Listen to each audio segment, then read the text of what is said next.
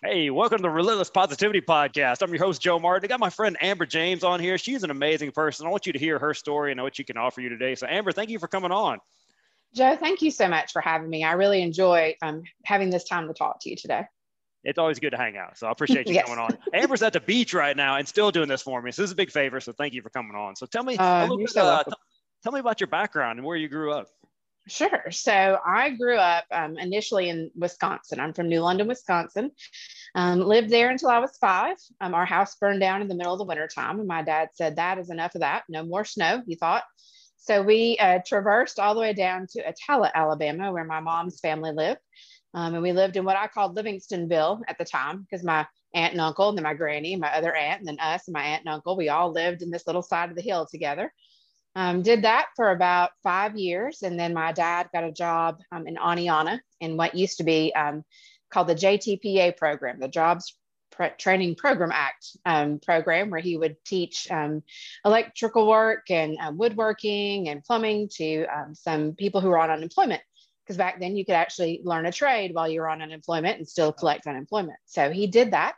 We moved out to Oneonta, lived out there for four years with no running water because um, my dad was also one of those kind of people who wanted to do everything himself. And um, where we lived, there was no city water, no cable, you know, things of that nature. So for four years, we lived out there kind of like we were camping, um, but we had electricity.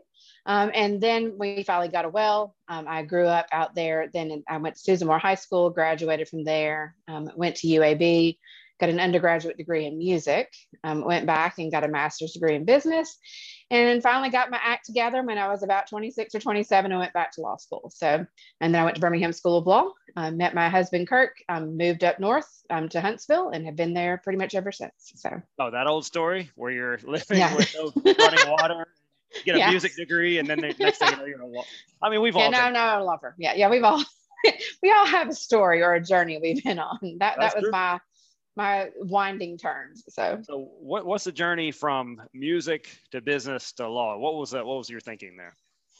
Well, I mean, I got a degree in music because it's what I knew. Um, as a, I started band uh, playing clarinet when I was in fifth grade. Um, figured I was pretty good at it. I, I made what um, in the music world it's called first chair. That's a big deal. You're like the head of yeah. the section. I made first chair by eighth grade. Um, was first chair all county in eighth grade. Um, so I knew I was good at music. Um, I didn't know what else I would be really good at. I knew what I wanted to do, but I didn't know what I would be good at. So I um, picked music because it was what I was good at. Um, decided I didn't want to go music, the music education route because I really didn't think I wanted to teach. Um, but I ended up teaching after a while. Um, but then I decided I really felt like the urge to go to law school at the time, but it was something I just I didn't think I could pursue. So I went on to get an MBA. Um, and then while I had my MBA, you have an undergraduate in music, it's kind of hard to find a job um, in that particular field unless you're trying to go into music business. Um, went back to UAB, kind of piddled around in some classes, trying to figure out my life um, until, you know, a professor and God kind of smacked me in the head one night and said, you know, you really need to go to law school. That's where you're meant to be. Um, and so I um, kind of overcame the fear of, of failing at that and decided it was time to make that leap. So I got a job at a law firm, started going to law school at night, and that's how I landed, you know, doing law in general. So wow. Well, my wife had she's not she's a nurse, but she got a microbiology degree, went and okay. got an MBA and a master's in public health, and then went to nursing school. She kind of went, yeah. just loves school, so she's a, a right. student. So um, I'm yes. I'm the opposite, whatever the opposite of that is. So um, so you, you can go many different routes in the sure. law firm area. Mm-hmm. Why why family law?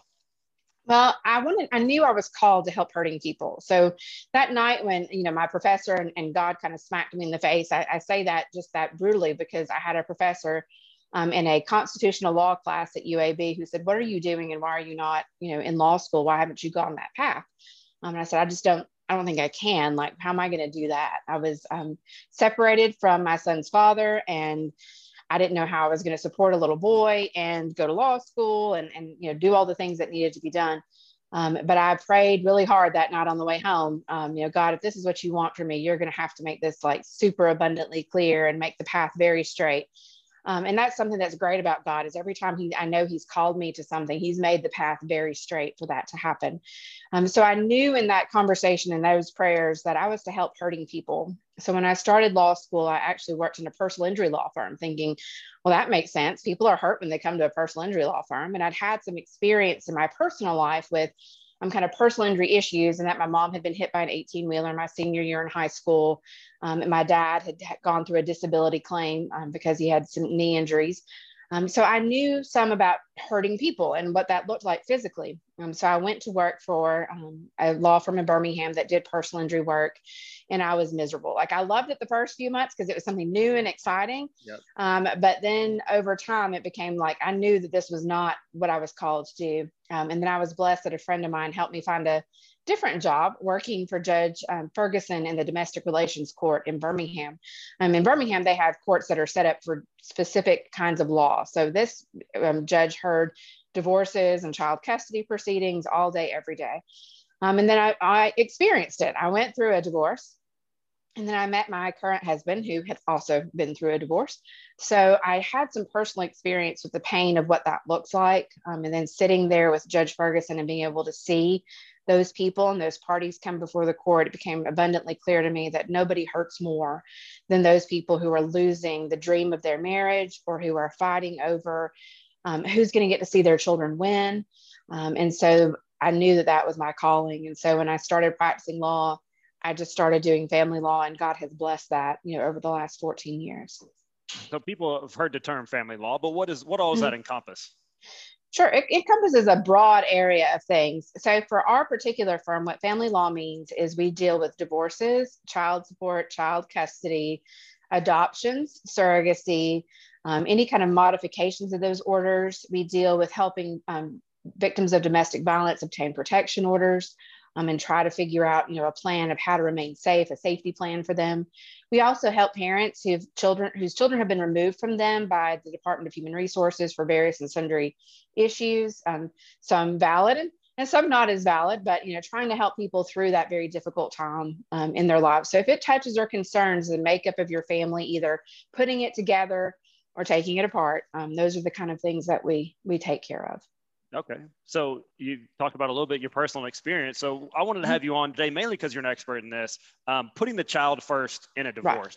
which is something yes. that you see all the time. People doing the opposite of that. So you've learned a few yes. things, and I wanted to share that with people. You've told me some things. So kind of how, sure. how can people go about that? Sure. The first thing is to remember it's not about you, you know, as a person. It's not about me. When you know my son's father and I got divorced, and and that's part of it. Calling him my son's father or your dad in a positive way, not going, your dad did this or your dad did that. But when I talk to like, your dad, or, you know, and when I talk to other people, my son's father, um, I remember that it's not about me and it's not about my own feelings or my personal feelings about uh, my son's father. It's about my son and about his love for both of his families. And now he's got four sides of his family, you know, because he has a stepmom and a stepdad. So he had grandparents on all sides.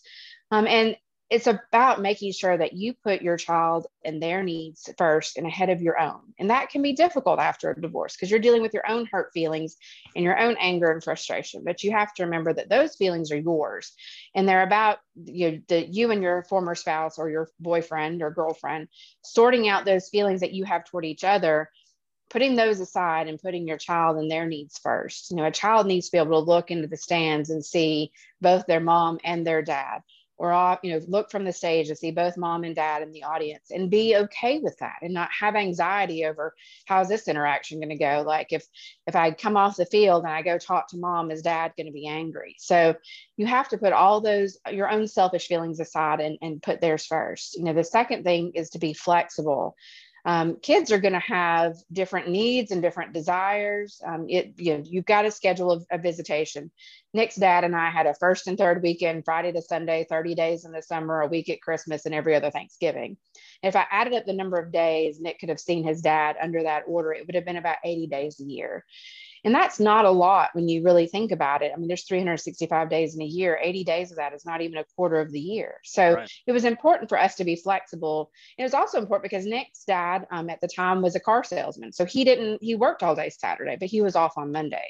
So our weekend would go from Saturday until Tuesday or Saturday, you know, whatever worked for his schedule. And then as kids get older, they have their own schedules.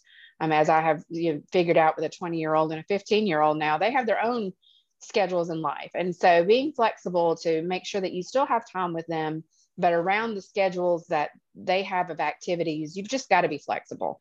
The more flexible you are, the better adjusted your children are going to be.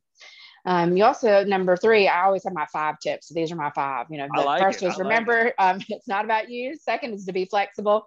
Third is to allow your children to talk about the other parent in a loving and caring way with you um, and allow them to love both sides of the family without being jealous of that. If you're if you're the mom and your child comes to you and talks about all the fun things they did with dad this weekend, instead of getting your feelings hurt about just say, Hey, that is so awesome. I'm so glad you had such a great time with your dad this weekend. Um, it could be, you know, having that other parent's photo in that child's room. Um, Nick has a photo album of his dad and I in his room. Um, I've never told him he can't have that or shouldn't have that. Um, and but I see that a lot in cases where parents come to me and say, well, they want to keep a picture of their dad in their room or their mom in their room. And I just don't know how I feel about that. Well, that's their dad or their mom in their room. Um, they need to be allowed to have those pictures and photographs. They need to be allowed to have those loving relationships with all sides.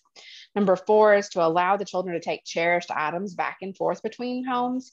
Um, some of the saddest things I see is when a child gets a new toy at dad's house and is not allowed to bring it to mom's house or the other way around. Like for the child, it's their thing and they don't really understand why it can't come and go. Um, some of the best co parents I've seen will actually allow the um, child to even take their pet back and forth between houses because that allows the child to have the thing that brings them comfort in both places um, and lets the, everybody have to they have to communicate about the exchange of the dog and the care of the dog and things like that. So it shows the child that hey even though we're not together we can work together for you and then the last one is to never make assumptions when you're communicating with your ex-spouse. So I think that's important in communicating with people in general, Absolutely, you know, not yeah. making assumptions about what the other person is saying, but particularly in a divorce situation or a breakup of a boyfriend and girlfriend, um, those communications, you, you make a lot of assumptions. Well, you said this because, well, you don't know if they said that because or not. It's better just to clarify, you know, I heard you say this. Is that really what you meant? You know, or this is how I received what you said. Is that really what you meant? Because those little assumptions along the way cause hurt feelings and cause a greater divide in that communication. So it's important to be able to communicate and to not make assumptions when you are communicating with your former spouse if you want to put your child first. Man, those are some great tips right there. Well, thank so, you. Thank you. if, if, I was to summarize, I would just say, uh, be a grown up about it. You know, that's right. It, that's being grown. I mean, it's, yeah. it's so hard. All that stuff's so hard, especially right. when your feelings are hurt or maybe someone cheated on someone else. But right. you, if you keep the kid first, that's what you say all the time. You know, mm-hmm. hey, it's not about you. That's parenting in general, right? It's not about right. you. Yeah, it's not about you. No.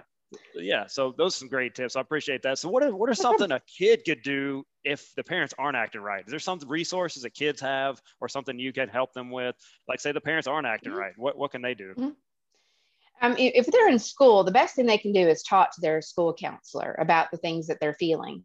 Now, a school counselor may or may not have, you know, the level of, of training or education that, say, a marriage counselor, a psychologist, or therapist would have, but it gives the child an outlet, an unbiased outlet who's not attached to mom or dad to talk about. But a child also needs to be able to talk about their own feelings. So if you know mom is talking ugly about dad, the child needs to have the the skills and the ability to look at mom and say mom it really upsets me when you talk about my dad that way because i understand that you may not like dad but i still love dad you know but not all the children have those skills and those um, techniques to do that. So usually their first outlet is to a teacher um, a pastor a sunday school teacher or a school counselor and that gives them kind of initial ally to talk to who can then you know help them strategize and plan for how to talk to their parents about those concerns that's great yeah just having that extra ear is always helpful so yes. Um, all right so that's that's the business side now i want right. people to get to get to know the real you you're an interesting okay. person uh, so i put you. together some questions uh, the first one what makes you mad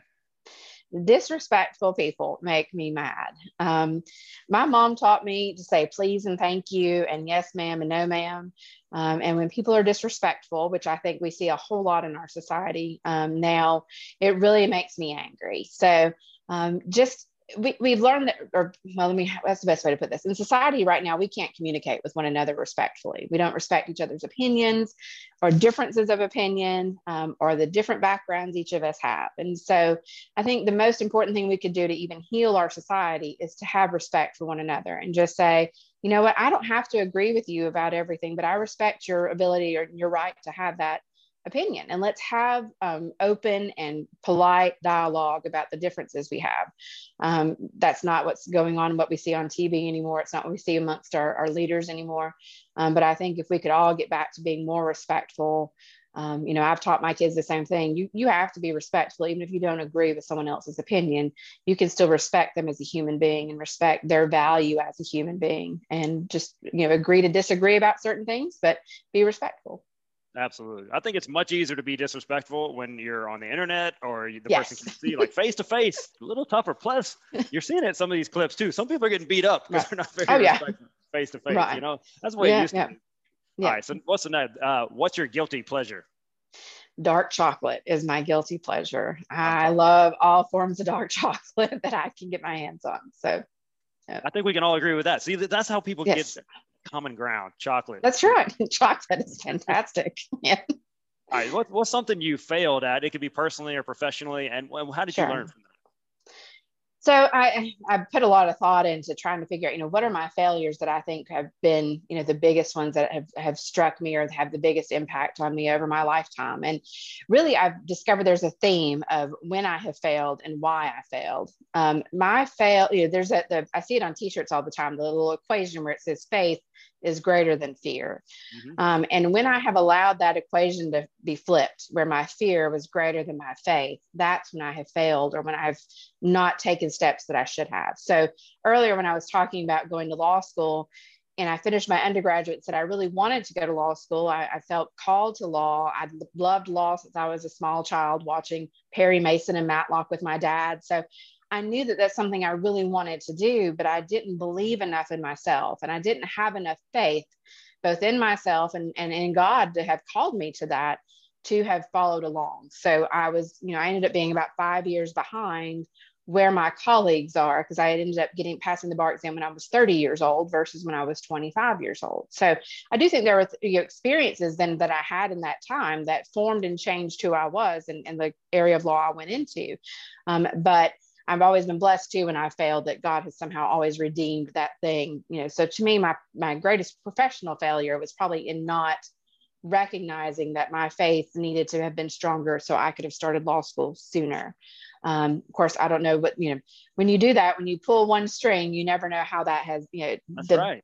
thing that happens later on. My greatest personal failure is something that um, is very difficult for me to talk about, but it was um, as an adult, my mom became an alcoholic. And when um, in 2015, I had to ask, she lived with me and I asked her to move home. Um, I said, you know, if you, you can either get sober and live with me or you can continue to drink and go home. Um, and she chose to drink and go home. Um, and it took me a long time. She ended up dying in the next year around Mother's Day of 2016. And I didn't forgive her before she passed. And I didn't have that conversation with her of, you know, mom, I understand that you were a broken and hurt person and that you drank to self medicate.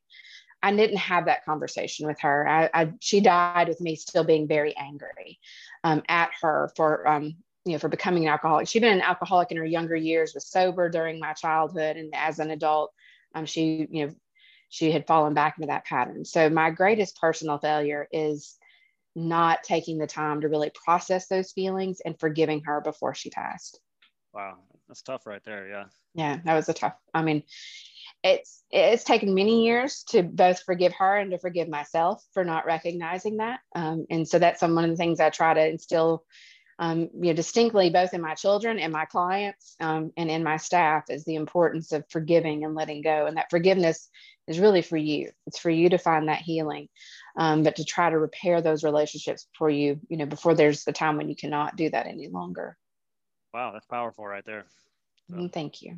Uh, so, what's your favorite book?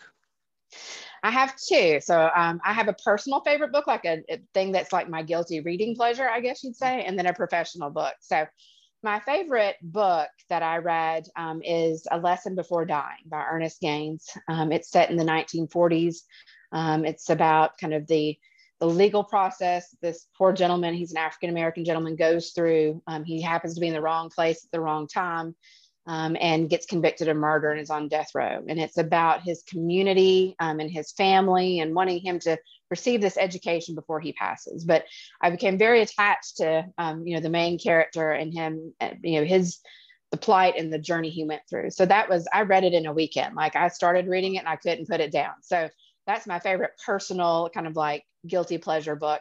Um, my favorite professional book is Essentialism. Um, and I'm working very hard and very diligently on getting my life down to the things that are indeed essential and the things that are, you know, not essential necessarily. So that's a good book. I've read that one. That was good. Yeah. Now I haven't put it into effect for per se, but I've read it. I think that's step one, right? Right. Step I think it's a journey. I like I, I probably need to reread it because over time you start adding back things into your life that just it naturally and you have to kind of revisit over time. That's so. true. All right. So this is the most important question right here. Okay. I'm I ready. To, I have to read it to make sure I don't mess up the numbers. Okay. So, okay. Would you rather fight 100 duck-sized horses or one horse-sized duck, and why?